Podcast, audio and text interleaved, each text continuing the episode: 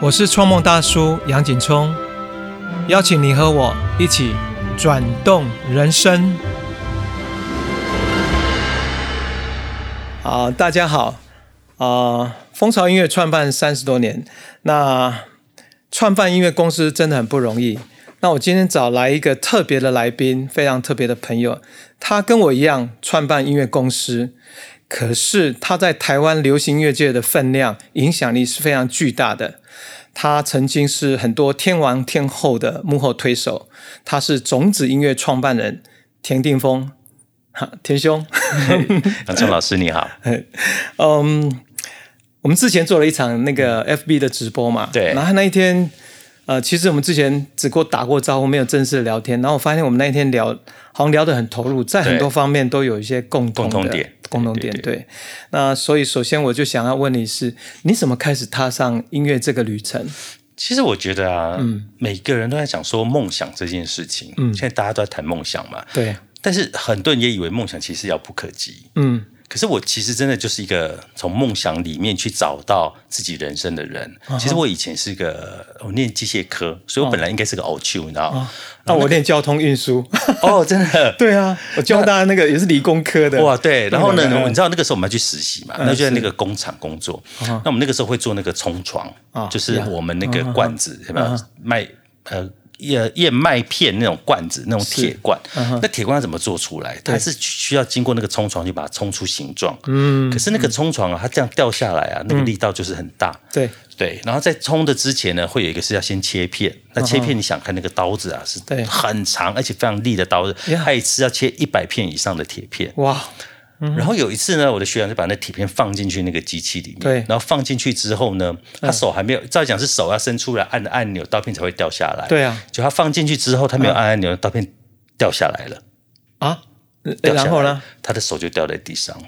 哎，对，所以对我来讲，那个是一个你在现场目目击，我就在旁边，然后那个我才十六岁，所以对我来讲，那个心理的冲击是非常大的。是，我就开始在思考说，那自己人生是什么？嗯，那如果我不要做一个偶秀，那我要做什么？我会什么？我就开始在思考这个问题。嗯，然后那个时候我就从我的兴趣开始去寻找，就是说，哎，我有哪些兴趣？那那个时候一个十六岁的小孩，对，对能有什么兴趣呢？我就开始是在想说，啊，我现在唯一喜欢的就是音乐这件事情。哎所以那个时候呢，你知道我常常会偷存钱，然后不吃饭，把钱那个存起来去买卡带。啊然后那卡卡带呢拿回家听之后呢，嗯就是不知道那时候哪来那个灵感，就是我要把它每一个歌啊，我我听的感觉我都把它写下来，哦变成一个记录。对然后呢，制作人是谁，然后词曲是谁，我都把它写下来。然后每一张专辑呢，我就写了写了一份。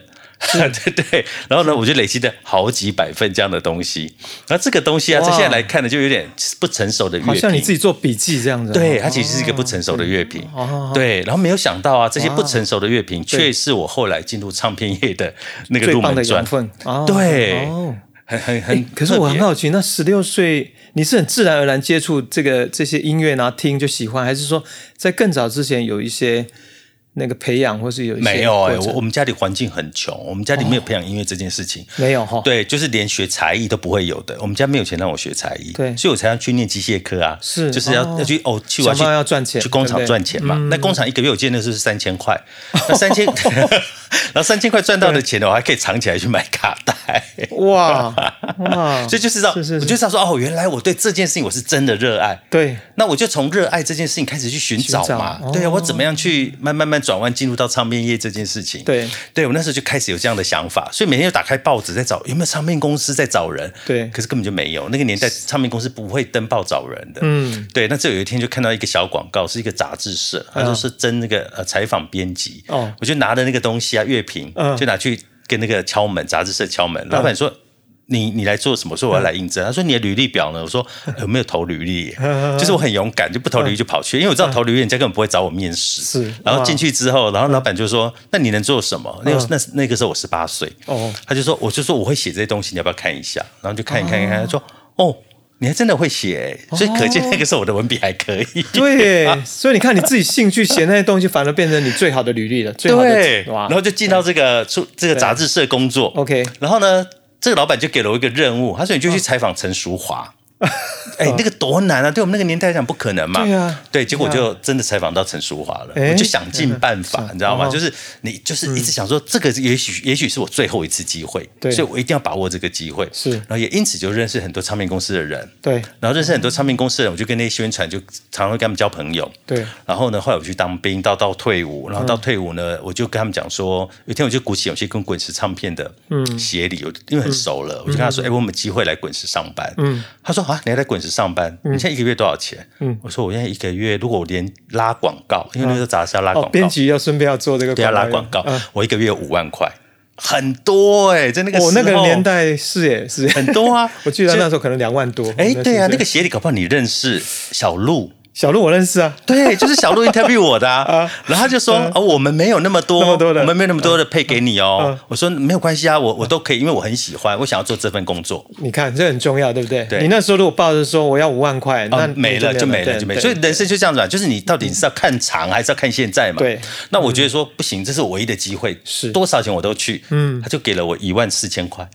哇，一万四，对，哎，你们要吗？你们要吗？一万四，你们要吗？你看，你用旁边的气质的那个小朋友，我们现场他们一定 对啊，对，这个这个对啊，所以这个就是感，就是我会觉得说，因为我喜欢，所以呢，我就一万四没关系。那为什么我答应他一万四？就是我到了月底，你知道我多惨，你知道吗？我到月底要吃那个维力炸酱面，要八两半。所以你跟我一样是付掉房租，付掉什么贷款，剩下就没什么钱。就是房租嘛，然后跟坐公车的钱嘛。对啊。然后到月底就没钱吃饭了嘛。对。那肚子饿怎么办？所以就买维力炸酱面嘛。哎呦，那么辛苦。因为维力炸酱面很好，是干 干的跟湿的可以天两吃，所以一包可以八两半。中午吃干的，晚上吃湿的。那那个过程有多久？那个过程几个月。其实大概只有半年而已。半年，对，就是在这半年，你怎么样去表现，让你的主管看到你？OK，对。然后那个时候我就记得，大家都工作大概八个小时，我是工作十六个小时，我就是以公司为家。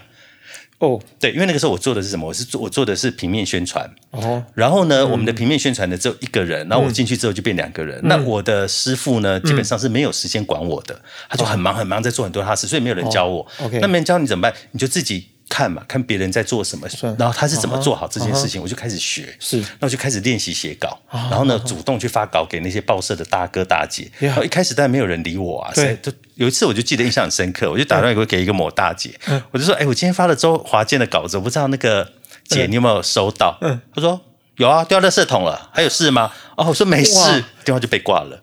哇，这个很伤人。可是我后来能理解，你知道吗？就是其实他们媒体本来就是很这个很忙，很短的时间之内要完成他们的工作嘛。OK，那尤其你也知道，我们那个时候那些大报社的记者、大记者，我们得罪不起。对，所以呢，我们就是只好抱着卑躬屈膝的心情。对，但是呢，被挂之后呢，我我在想什么？我不是我不是退缩，我在想说，好，没关系，我明天再给你别的新闻。哦，所以呢，我就想到说，好，那我就给这个姐在别的别的歌手的新闻给她当独家。哦，然后呢，我就跑又跑到那个报社去，然后她连看也不看我，她就这样写稿，她就说放着，你可以走了。然后我就走了。哦，隔天的稿子还是没上，然后我心里就想说，好啦，你一次不看我，我来十次，你总会看我一次吧。嗯哼，我不知道到了第几次，他就抬头看我了。他说：“怎么又是你？”我就说：“对啊，我就每天发稿给你啊。”然后他就说：“啊，那你这边做做做，你今天有什么？”今天的新闻是什么？有什么内容？我就大他聊了一下。嗯嗯嗯哎，你知道吗？神奇的事情发生了。对，他后来打电话来我们公司。对，他现在是找我。哎，哦他不是找我主管，也不是找我老板，因为他跟你熟了，然后了解你。对他突然就找我了，然后我的老板吓到说：“他怎么会找你？” 那个时候你你不是主管，你只是一个气气宣人员，对吧？一个小助理。可是你在听你这样讲，我有一个东西我很触动，包括我自己的历程，就是那个不放弃，锲而不舍。对，你不是说啊，人家不理你，那你可能就。逃避了，然后就那个，因为很多很多害怕嘛，被拒绝就害怕。对，那你就是被拒绝就不要害怕啊，你要越勇敢，你知道吗？你才有可能得到你想要的。是，哦，不容易，不容易。我在滚石就被注意到了，然后开始他们就会分配一些重要工作给我，对，然后我也把它做得很好，然后做得很好。我记得我第一年我的薪水就上去了。就到了两万六、两万七了。其实那时候对那个上来讲就已经非常好了。然后呢，一年之后，其实整个流行唱片圈的人都知道，滚石有一个宣传很厉害啊，田定峰很厉害。因为因为我们这工作是这样子，你做的成绩是所有人都看得到的，是。骗不了人的，都看得到。是，所以呢，然后那个时候就有另外一个唱片公司叫点将唱片老板，老板自己打电话来挖我。哦，然后我就过去之后呢，我会跳槽的原因，是因为我希望在学习别的领域，然后我要快速成长，完完整我的履历。嗯，但那个是我的企图啦，所以后来我就到了点将去。那那时候点将本来是一个小公司，他本来就只有一个张清芳啊、范怡文啊。那后来我去了之后，他就签了江慧，我们就做了酒后的心声、林慧萍。哇，那绝对都是经典，对，就很多，就是在那个年代，那超然后那个年代等于是我又做企划又做宣传，对，又每张都很红。哇，所以我是说我的运气其实很好啦。是，可是我我我听到的是你。付出了多少的代价？包括你用一年时间，你的薪水原来这么高，你愿意比较少薪水，然后自己又很用心去做，对，才创造出这样的一个很棒的一个，对啊，我觉得这个过程很不容易。那怎么会有一个机缘来创办这个中子音乐？后来呢？呃，有一个另外一个唱片公司呢，他就跟我说，他说：“哎，你你现在要不要来我们公司？因为我们有一个歌手，嗯，那那歌手叫张信哲啊。然后呢，因为他后来退伍之后，因为那时候我们有当兵魔咒嘛，那个年代就是。”当兵前非常红，当兵后就当兵后就不行了嘛。嗯，对，所以他当兵后出一张专辑就没有当兵前好，就差很多。哦，那阿哲就很紧张，他就说：“你可不可以来帮我？”那我就跟他老板聊，嗯，那他老板就说啊，好啊，可以请你来帮我们忙，我们只有这个歌手而已，只有一个哦。我在点将有十几个歌手可以操作，但那时候每个人都反对，每个人都跟我说，哎，丁峰啊，你不要傻了，那个那公司只有一个张子，而且已经退伍就不红了，你不要你不要过去，你好不容易经营起来的，对。对不对？大家都觉得你很看好你，哎，你不要你不要乱跳，砸了自己招牌，对，你会砸了自己招牌。但是呢，我想的是什么？我想的是，嗯，哎，如果我可以从这张专辑。开始去从制作、企划、宣传、业务，我都懂，我都了解。嗯，那我是不是接下来我可以更快速的去完成我的梦想？是。成立一个自己的音乐公司。呀，所以我还是决定冒这个险，然后我就去了。然后我去了那个时候呢，更冒险的是，我把张信哲那个时候有个黑框眼镜，他的招牌我把它拿掉。然后我找了李宗盛呢，去帮他写了一首歌，然后重新要转型，不要再当那个偶像歌手。然后那一张专辑就是《爱如潮水》，哇，那个经典的歌曲，卡拉 OK 必点的，那那个是在你的完全在对对对，在我统筹之下的。哇，对，那等于就是那个等于就是我一个完整统筹的专辑的一个代表作。对啊。然后后来我在那里做了大概三年的时间，我二十六岁，然后在那时候国际公司进来嘛，然后他们就开始要支持一些本土的一些。呃，音乐公司或音乐音乐人，他就问我说：“你要不要有自己的公司？”嗯，所以那个时候我就毫不犹豫，我就在 EMI 的支持下成立了种子音乐。哦，然后就有张信哲，然后有小刚，有黄莺莺、林忆莲，就陆续签很多歌手。那个是二十六岁还是？二十六岁。哇哦！我二十八岁才创立风茶，那我之前完全没有了唱片界的经验。可是那时候你创办种子的时候，你已经有很多年的制作、宣传跟这些的，对，啊计划。哇！那种子当然是很成功，可是后来又发生什么事情会？你在书上写说，到了一无所有，那那个是怎么一个好像大起大落的过程？你知道吗？我们那个时候赚钱是很快的。我成立种子啊，我的第一张专辑啊叫《宽容》，张信哲的《宽容》，那张专辑在整个亚洲卖两百万张。两百万，百万张，真的两百万。我我一百万我已经觉得很惊喜。然后拿到了金曲奖男歌手，OK。所以那个时候是他最巅峰，也是中子最很巅峰的时候。那我真的觉得，嗯呃，有时候啊，名利来的太快，未必是一件好事。嗯。然后那个时候，你知道，我家每天都是鲍鱼、鱼翅、燕窝、红酒，就是那些歌手都会来，每天都会来，我们都常会聚在一起嘛。那你也觉得？那生活就是这样啊！我们大家都那么努力，我们赚到这么多钱，我们就应该好好去享受它。嗯，然后呢，就是一定是名车名房啊，就是那个时候的价值观就是这样。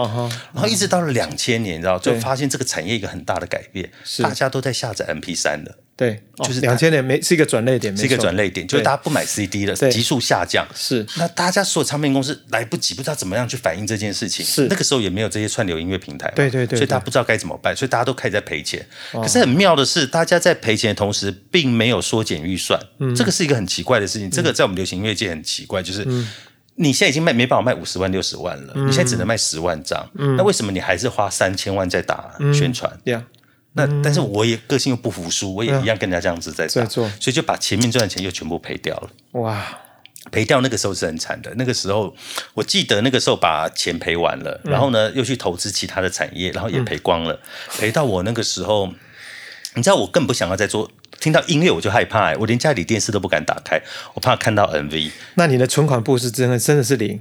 呃，那个时候的存款簿我不知道是多少钱，那个提款卡你根本不敢去提钱啊，因为你不知道提不出能不能提出钱。哇！然后那时候觉得自己很丢脸，然后又爱面子，然后就觉得说我我不想给被唱片界人看到，或知道我不好，因为人家都把你捧成是一个金童嘛。对，所以当你你现在这个样子的时候，我但不想让人家知道啊，所以那个时候就很暧昧，不不想去跟人家讲，嗯，所以就躲在家里，把那个窗帘拉起来，然后每天就吃安眠药，然后不知道明天在哪里啊，想说那就睡久一点好了，就吃两颗，后来就吃几颗。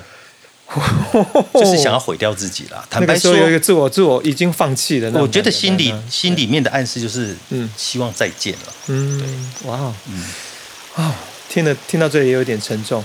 我们先来听一首音乐，好，我们待会来继续聊，在这样一个挫折跟低潮，定凤兄又是怎么开始，然后接下来人生旅程。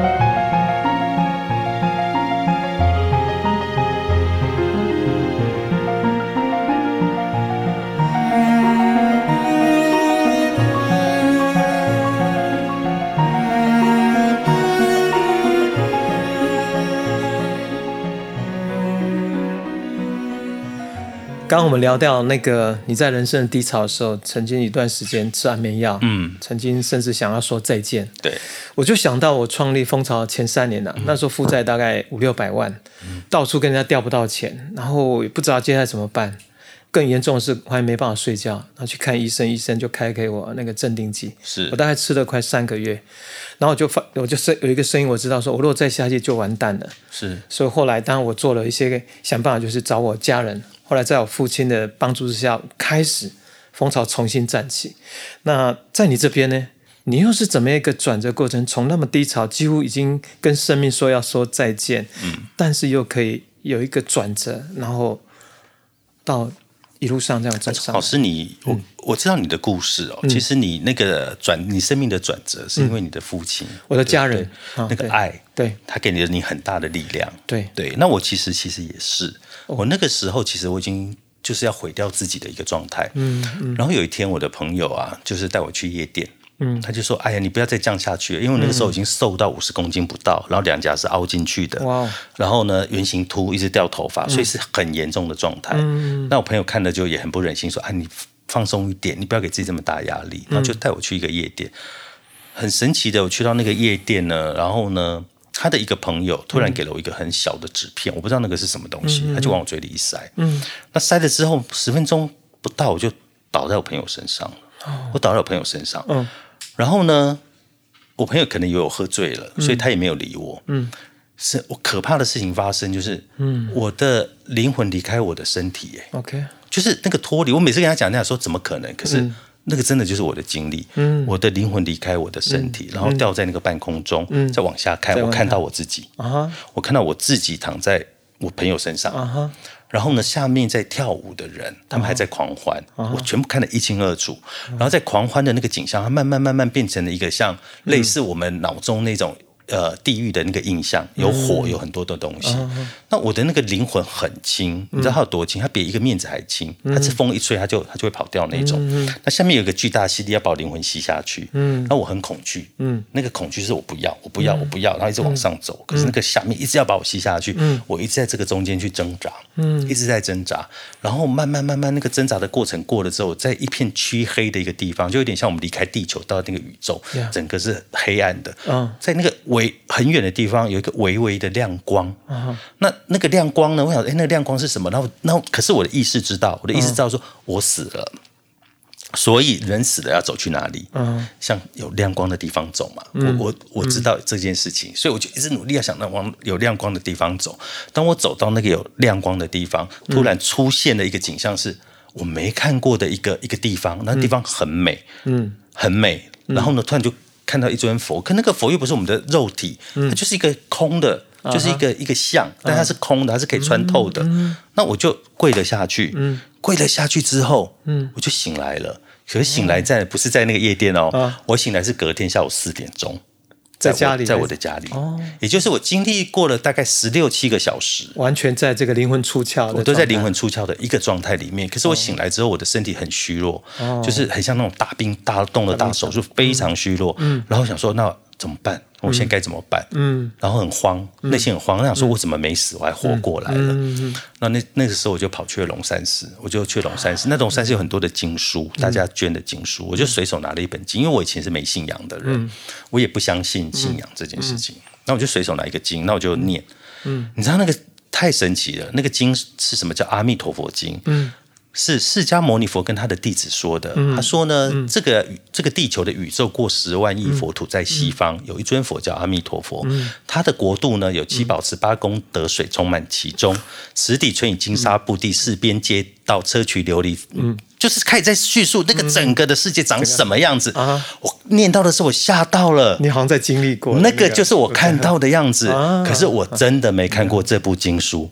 我怎么会看到那个景象？然后之后看到这一个经典，那个时候我的心里的第一个念头出来了。嗯，阿弥陀佛要救你啊！嗯，你还要放弃你自己啊？你凭什么放弃你自己？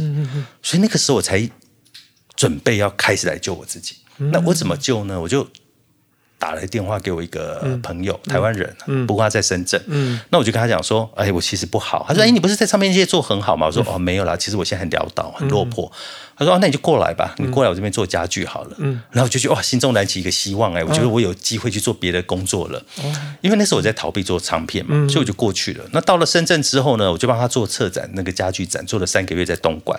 然后等那个展整个做完，他收了很多订单，但是我没有收入。我想，哎，不对，他不是应该会给我薪水吗？没有。到了第三个月，我已经没钱吃饭了。然后我就跟他讲说，呃，是不是那个财务弄错了？我都没有收入哎。他说：“我给你地方住，给你工作做，你凭凭什么跟我要薪水啊？这样子，对，他是你的朋友哎，他是你以为你人生的一个浮木，对，结果他是一个石头，他把你拉下去，直接沉到海底去。哇，你知道那个是很痛苦的。然后，然后我那天我也不知道我能说什么，那我就走在那个深圳街头，嗯，肚子很饿啊，因为没钱吃饭啊，非常饿，没钱吃饭。然后呢，又想说我朋友为什么会这样对我？嗯，那我的人生到底做错了什么？”我开始在反省自己，反省自己的生命的这些过程。他开始 review 很多很多的画面回来。那后来我的手机响了，就是妈妈打来的。我又不太敢接那个电话，你知道吗？你会害怕，不知道怎么跟他说。嗯结果还是接了，接他说：“哎，你为什么三个月都不打电话回来啊？你去大陆到底好不好啊？”嗯嗯可是我怎么跟我的妈妈说我好或者不好？我说不出口，不，我我没办法骗他。我现在连吃饭都没有了，我怎么可能好？嗯，可是我怎么可能跟你说我不好？嗯，所以我就很犹豫，我也不讲话。嗯，那我妈那头不讲话，我们沉默了一分钟。嗯，她突然跟我说：“定峰啊，嗯，这世界没有人相信你，还有我。”哎，嗯，啊，嗯，我赶快把那个电话挂了。嗯，我蹲在那个街头痛哭。嗯嗯，对，那在那个痛哭的过程，我觉得很奇妙。我就在，我就开始在想，说我到底在逃避什么？嗯，我现在落魄在这个深圳街头，对我到底是在逃避什么？为什么会在这里？嗯，然后我才开始想到，说我过去在追梦的过程中最努力的那个领域就是做音乐。嗯，为什么我要逃避它？嗯，所以呢，我那时候有一个念头就是我要回去做音乐。可是你要怎么回去？那个产业已经变了，那个产业已经不是你们以前那样的方式了。对，你要怎么回去？对，所以呢，我就打了一个电话给我一个在北京的朋友。嗯，我跟他说，我可不可以去借住在你家？因为那个时候北京大陆已经开始有很多的流行音乐透过网络，对，然后它可以变化成产值嘛。比如说《老鼠爱大米》那那首歌，它光靠铃声下载就一亿多了。对，那我就想说，哎，那我是不是应该去找出一个新的模式、商业模式出来？嗯，所以我就去了北京，嗯，然后就就住。寄住在我朋友家里。那有一天，我就在北京街头闲晃。嗯，我遇到一个喇嘛，然后那个喇嘛呢说：“哎，你是哪里来的？”我就跟他讲一下我的故事，台北来的。他说：“哦，我看你这样子不行，你要不要跟我去那个庙里？”我就说：“哦哦，好。”但是你想说，你也没什么可以骗的啊，对不对？然后要骗就给你骗，我身上也没钱了。对，你知道，他就带我去了青海，啊是西藏的旁边，你看这么远的地方，然后到青海呢，又不是在西宁那个塔尔寺，不是哦，不是塔尔寺。不是不是，他带我去西宁，要在坐公车颠簸了三个多小时的一个乡下，啊然后在那个乡下呢的一个寺庙里是他的寺庙，哦，然后在那里呢，他就说你去打水，你去把柴拿回来砍，因为因为没有没有电啊，所以你必须砍柴生火，对。煮水才可以洗澡，因为那时候还有点很有点冷，所以你要你都要自己打理你自己，然后再去砍柴。那又不我们怎么会砍柴？我们不会砍的，这辈子没砍过柴，就一直砍错砍错砍错。可到后来呢，你在那个砍柴的那个过程啊，哎，我发现我心开始安静，哎，呀，专注，你知道吗？专注在做那件事情，专注在做这件事情。然后呢，白天呢，我就在寺庙的屋顶，然后就是看那个大片的草原。对然后我学会安静，嗯，心安静了，你学会专注了，嗯，你其实思虑就清楚了。嗯，神奇的是，那一天晚上，第一天晚上开始，我忘了吃安眠药，我睡着了。哦，从此我就再也没有吃安眠药了。那也是从那天开始我吃素。然后呢，后来我就回到北京，然后就跟北京的音乐圈的人去联系。然后呢，他们知道哦，你在台湾做过谁谁谁。那他们很乐意跟我分享，他们也希望、啊未来可以怎么合作。对。于是我就理出一套新的商业模式回来台湾。那老天是这样的，当你当你准备好才有机会啊机会来才有用嘛。所以我回来台北就很快就找到投资人，就投资我，所以我就在零三年我又把种子音乐重新开启，然后又签了吴克群啊、许茹芸啊、温岚等等歌手，一直在零三年的时候。零，三年开始就又开始的种子音乐的下下半年，下半对下哇，这个过程。可是你刚刚在聊的时候，我发现我们有一个很接近的是两个在在支持我们恋爱，一个是那个佛陀出现在你的画面。然后好像我有跟你分享，蜂巢那时候我最最困难的时候，家人借钱给我，我在是开始做的时候也是做佛教音乐，对所以我们两个都是对那个赛就佛教跟我们有一个缘分。对，那个真是个缘对分。，第二个还有是家人，你妈妈，然后我父亲，对一直始终都是我们最大的支持。这样是，所以那个就是爱啊。对我觉得，我觉得会让我们支持走下来的这个东西，这个动力就是来自于爱。嗯，那这个很重要，这个也是那一个失败才让我去感悟到，就是说我自己的人生观跟价值观必须要做一个很大的调整。嗯，所以我后面的我其实变成另外一个不一样的我。我觉得那个其实是很神奇，那个是上天的礼对啊物。，我那上次在 FB 哈，我们在直播，我给我在说我我看到你的名字的时候，包括你今天跟我讲故事，你看哦，你现在你的心田先种下那份安定，对，然后你开始哈、开始再出来，不管到北京回台湾，那个丰盛有没有？是那开始一个事业，或是开始一个一条路就出来了。对好像你的名字就写了你所有的生命的故事。哇，好神奇哦！杨聪老师，你真的好有学问。没有没有没有没有没有，我只觉得，我就觉得你讲的真的太太引人入胜，然后我就哇，然后你那名字真的有意象，就很好丰富，真的很棒。那哎，我们是不是又来再休息一下，听一段音乐？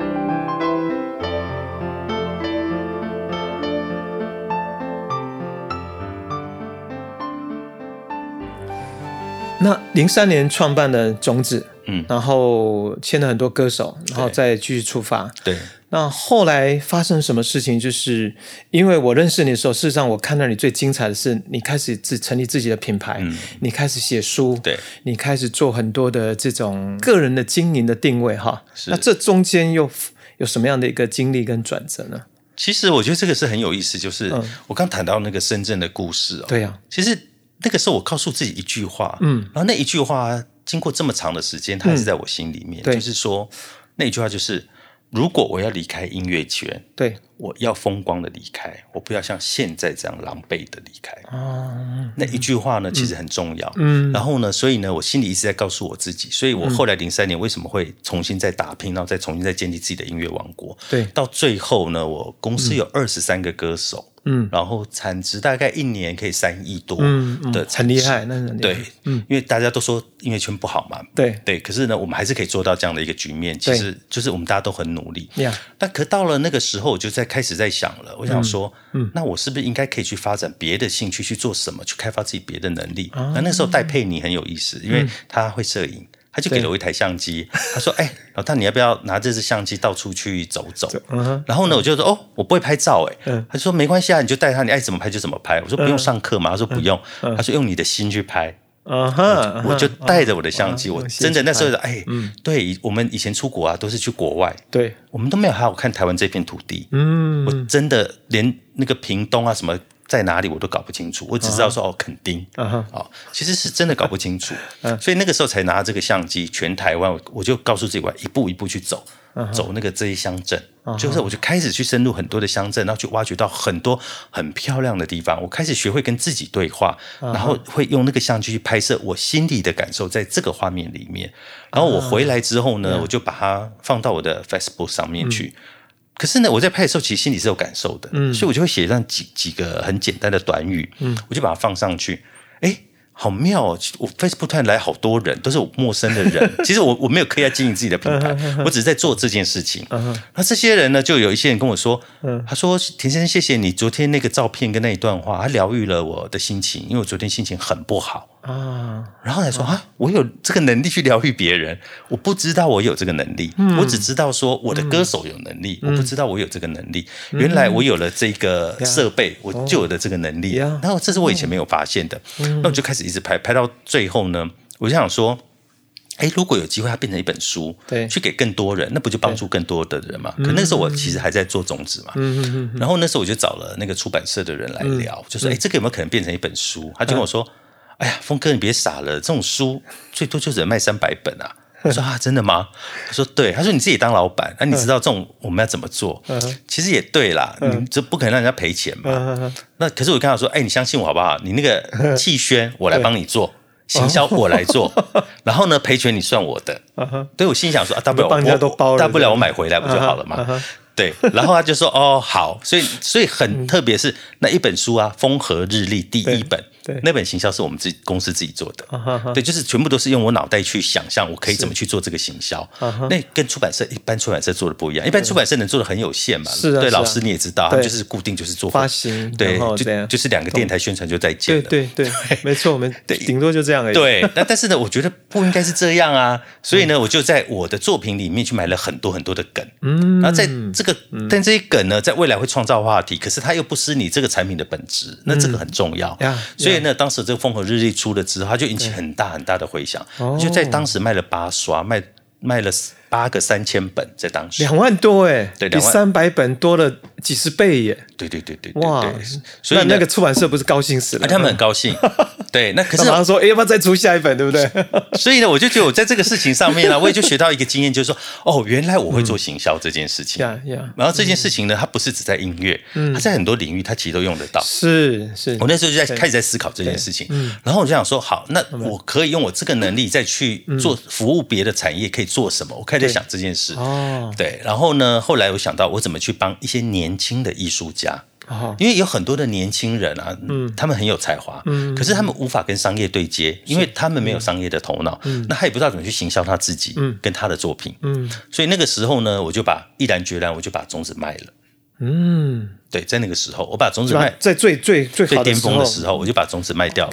然后那个时候卖掉，那个时间点刚好是很多重要的歌手，比如说吴克群、温岚、许茹芸，大家这些歌手的合约都都要结束了，对不对？像瑶瑶都要结束了。我我选择一个不会伤害到其他歌手的方式，然后去把公司卖掉。那卖掉之后呢，我就成立了风文创。那我就开始签很多年轻的艺术家，去跟很多地方政府去对接，把美学这样的概念，让地方政府知道你应该要怎么去在你的这个镇也好，你这个市也好，你应该跟你的观光跟你的旅游去做一个结合。所以在视觉上应该要做一个很大改变，因为我们看到很多那种地方政府做的东西很丑。对。没有美，真的没有美 感啊，超级没有美感。可是真的很可怕，真的很可怕。对，所以你知道，我前 前一阵子啊，我们就是帮那个屏东公园，它屏东公园就是一个本来都是一些对。流氓啦、流英啦一些一些人在里面，那所以家长就不敢让小孩去那个公园。是，那我们就想说，哎。屏东政府想要翻新这个公园，那可以怎么做？那屏东政府其实很有很有头脑哦，对，他们知道要艺艺术带进去，嗯，所以呢，他就找我们跟一些艺术家去整顿这个公园。那我们就做了一个粉红粉红圣诞节，因为那时候快圣诞节，我们做了一个粉红圣诞节，就把那个公园整个改造起来。其实没有花很多的钱，对，可是呢，当那个灯亮了，粉红色出来了，然后那些很多很漂亮装置艺术在那里的时候，家长带小孩来的时候，你原来这些犯罪的人都不会再进来了，所以呢，就带动那边的人潮，把那公园就带起来了。听起来这个对，所以呢，我觉得帮助年轻艺术家其实这件事情是，我觉得很有意义啦。所以那个时候我就开始从这里开始，然后从这里开始之后呢，因为风和日丽。第一本卖很好嘛，所以后来就开始在卖第二本，我就开始去旅游了。我就开始从台湾开始走到世界，对，就一路出。这个部分是待会我想要单独跟你聊摄影跟旅行，因为我有很多旅行的一些话题。是，所以，所以这个部分我们先先那个哈，保留一下。保持一个梗这样子，待会聊。然后，所以聊到这里就哇，所以你不只是后来在做自己，还包很多艺术家。对。然后后来，当然，我觉得今天我其实还有一个很想问你是，我知道你最近出了一本书，就是《风书史》。风书史。哇，这这个书不止在现在排行榜一直在名列前茅嘛。而且好像看起来，大家对我觉得它最重要是改变大家对素食的素食的概念。对对对。好，问题来了，你什么时候开始哈？嗯，是是不是那时候遇到那个那个佛是在对对，然后然后又怎么会想到要出这样的书？那在书现在大家普遍的观念就是素食不健哎不够健康或不够有。那这些东西你怎么样来在这书里面来表达？我吃素刚好到今年是第二十年，对。然后呢，在这第二十年的时候，我在两年前我就跟出版社在提议，我就说，哎，我们是不是可以来做一个素食的书？嗯。那出版社一样的就告诉你说啊，这个没市场。然后 我那时候就在想说，嗯，会没有市场吗？因为我的脸书常常就比如我去什么餐厅，嗯，我就会把它拍照，嗯，然后就放上去嘛，嗯。那大家都不相信我是吃素的，他说吃素怎么会？这环境这么漂亮，然后呢，它就很像网红店，然后那个吃的那个食物又很美，然后他们就看了就会很想吃，所以每个人都问我说那个在哪里，这个在哪里？那我就常被问到很烦，然后就觉得说。那我是不是应该把这个资讯整合起来？因为大家对素食呢这件事情，其实呢都还停留在宗教素这件事情。那宗教素坦白说，我自己也不喜欢，里面很多大豆味，然后很油，它其实也并不健康。哦，对，就像老师说，那其实真的是不健康。很多加工制品，很多加工制品。可是我又是一个特别注重健康的人，就是我每一天我的我是不是有吃到几种很均衡的食物？对，不要吃的太单太单一。那不管你吃荤吃素，你只要一旦你。的饮食单一，你其实就会营养不良。是，那这个观念我想要把它传递出去。第二个呢，呃，我吃素的缘由其实就是我觉得跟众生的生命连接这件事情很重要。嗯因为我们常讲慈悲心嘛，那慈悲心是什么？就跟众生的生命去连接。所以就是我很鼓励大家，你一个礼拜可以吃一天素，然后呢，你对地球也好，那你对很多的生命其实都会是有帮助的。那从这样子的一个出发点。好，我就开始在想，我可以把我吃素的故事写出来。写出来。对，那本来出版社想说啊，你应该做一个做一本书，叫做《素食的品格》。好，他把它定位定到比较高。我说不对，我说我应该要做一个大众书，我应该要让更多人知道去哪里吃。嗯，可是我要怎么样去用？呃，用我的推荐，然后大家愿意去吃。嗯，于是呢，我就做了一个评鉴。嗯，我就找了呃两个吃荤的人，然后跟另外一个吃素的，等于我们四个人就全台湾到处去吃。那用米其林的方式，我评鉴了餐厅呃那个食物的美味，然后餐厅的环境，然后它的服务。嗯那我们就很严格去筛选这些餐厅，然后再做讨论，然后再把它做出来之后，我们从两百多家，然后筛选到七十三家餐厅。对，然后筛选出来之后，呃，因为每次吃，因为我会拍照嘛，所以那个食物就开始就自己。拍，然后就开始讨论，开始自己写这些东西。开始出版社就有信心了，他觉得哎，这个东西好像这个资讯大家是需要的。我说对，而且呢，嗯，这个书筹备两年，那到了今年的时候呢，我发现其实有更多更多的呃很多元的不同的类型的餐厅崛起，素食的餐厅，没错没错。然后呢，你现在去素食餐厅，你会发现里面都是年轻人，是对，所以呢，我觉得现在这个时间点其实最好的时间点。是，所以就在今年把这本书出了，那我觉得刚好时间点也是对啦，所以它引起有很大的共鸣跟回响，回响，而且我我觉得你在。做一件很棒的事情，你在推动一种风气。是。你看风舒适的风还有风气，对，然后这风气说我们带动年轻人，然后你不是我们不知道哦，你吃这个东西只是健康或是只是宗教，no，你可以一样享受，很享受、啊、看那个书，一定要好吃啊因为有评鉴，所以他就会比较有信心，说我不会说哎，到时候是出吃的不健康，或是吃的觉得啊不好吃到口味又不好，地雷，对。地雷我都帮你们吃过了。对，所以我觉得风素食可能也许有像米其林这样，它可以变成一个像在素食界的经典。是因为我这本书我的计划是这样，就是我每一年，我每一年的六月我会出评鉴，所以我明年开始我的六月就会出一个舒适的风舒适评鉴那会一年一年出下去。太棒了，太棒了，好期待。好，那我们再来听一首音乐。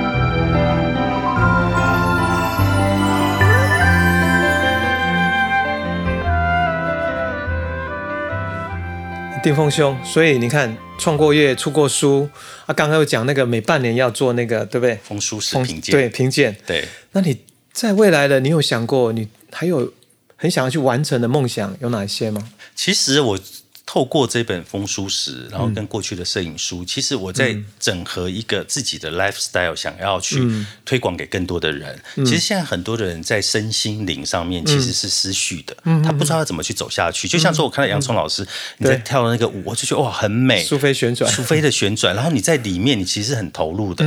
那我相信那个对你的身心的帮助很大，对不有对？非常有定的那个作用。对，我觉得那个那能量是很强的，是对。可是现在很多人他找不到这个事情，那我如何从好，比如说生好了，对我想架构一个品牌，这个品牌就是一个身心灵的一个很 modern 的品牌摩登的生活品牌。开始怎么做呢？我从风舒史开始做。OK，我告诉你我告诉你怎怎么么吃可以吃到很健康然后我再去结合不同领域的人，告诉你怎么去做。哎，比如说你做苏菲的舞，没问题，对我加入，我听到就觉得好棒。然后呢，然后也对，现在有 瑜伽，然后呢健身很，多对。就是各种领域啊，我们在把我们的身体调健康，我们的身形变好，甚至你可以变美。对。好这件事情我们开始跟不同领域的人去结合。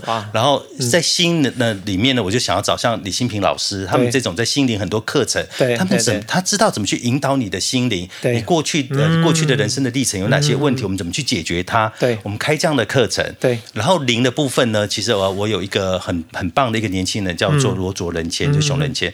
他有很多很特殊的经历，那他呢会把南方的印度哲学的思考带回来，然后呢，我希望能够去开这样的课程，去引导大家在身心灵的整合这一块。所以呢，我现在要往这个方方面去做好。棒哦！然后我真的想到，想跟你讲，因为遇到你，我都有想到说，我想做一个这个领域的，做一个音乐节，身心灵的，啊好棒音乐演出到那个市集哈，是是是到那个工作坊，对。叫大家都去体验，对。那它都环绕在跟身心灵有关的，很棒，呀，哎，我这个们未来可以做很多事。所以说谈到到你的梦想，也会变成是我的梦想，我们共同的梦想，对，哦，这一集真的实在太棒了！不晓得大家是不是跟我一样？我我听到这集，我自己觉得哇，怎么这个胸口这边觉得满满满满的收获？那希望你也跟我一样。那我真今天真的非常感谢定峰兄能够来现场，然后来跟大家分享他这么美丽的生命的经历。呃，如果你喜欢这个节目的话，可以订阅收听，或是到创梦大叔粉专去关注啊。然后也记得到田定峰的呃脸书，还有去按赞。最近也出了播客，对不对？哦，我做一个 podcast，我每天介绍一本书，念一本书。对这个这个念一本书，让大家可以好好的睡觉。因为以前我都是安眠药嘛，对我就要告诉大家戒掉安眠药，来听这个呢十分钟就好，十分钟，对对，好听就可以听你的。话语，然后一本书的介绍，是，哇，好棒哦！谢谢定峰兄，谢谢谢谢洋葱老师。谢谢。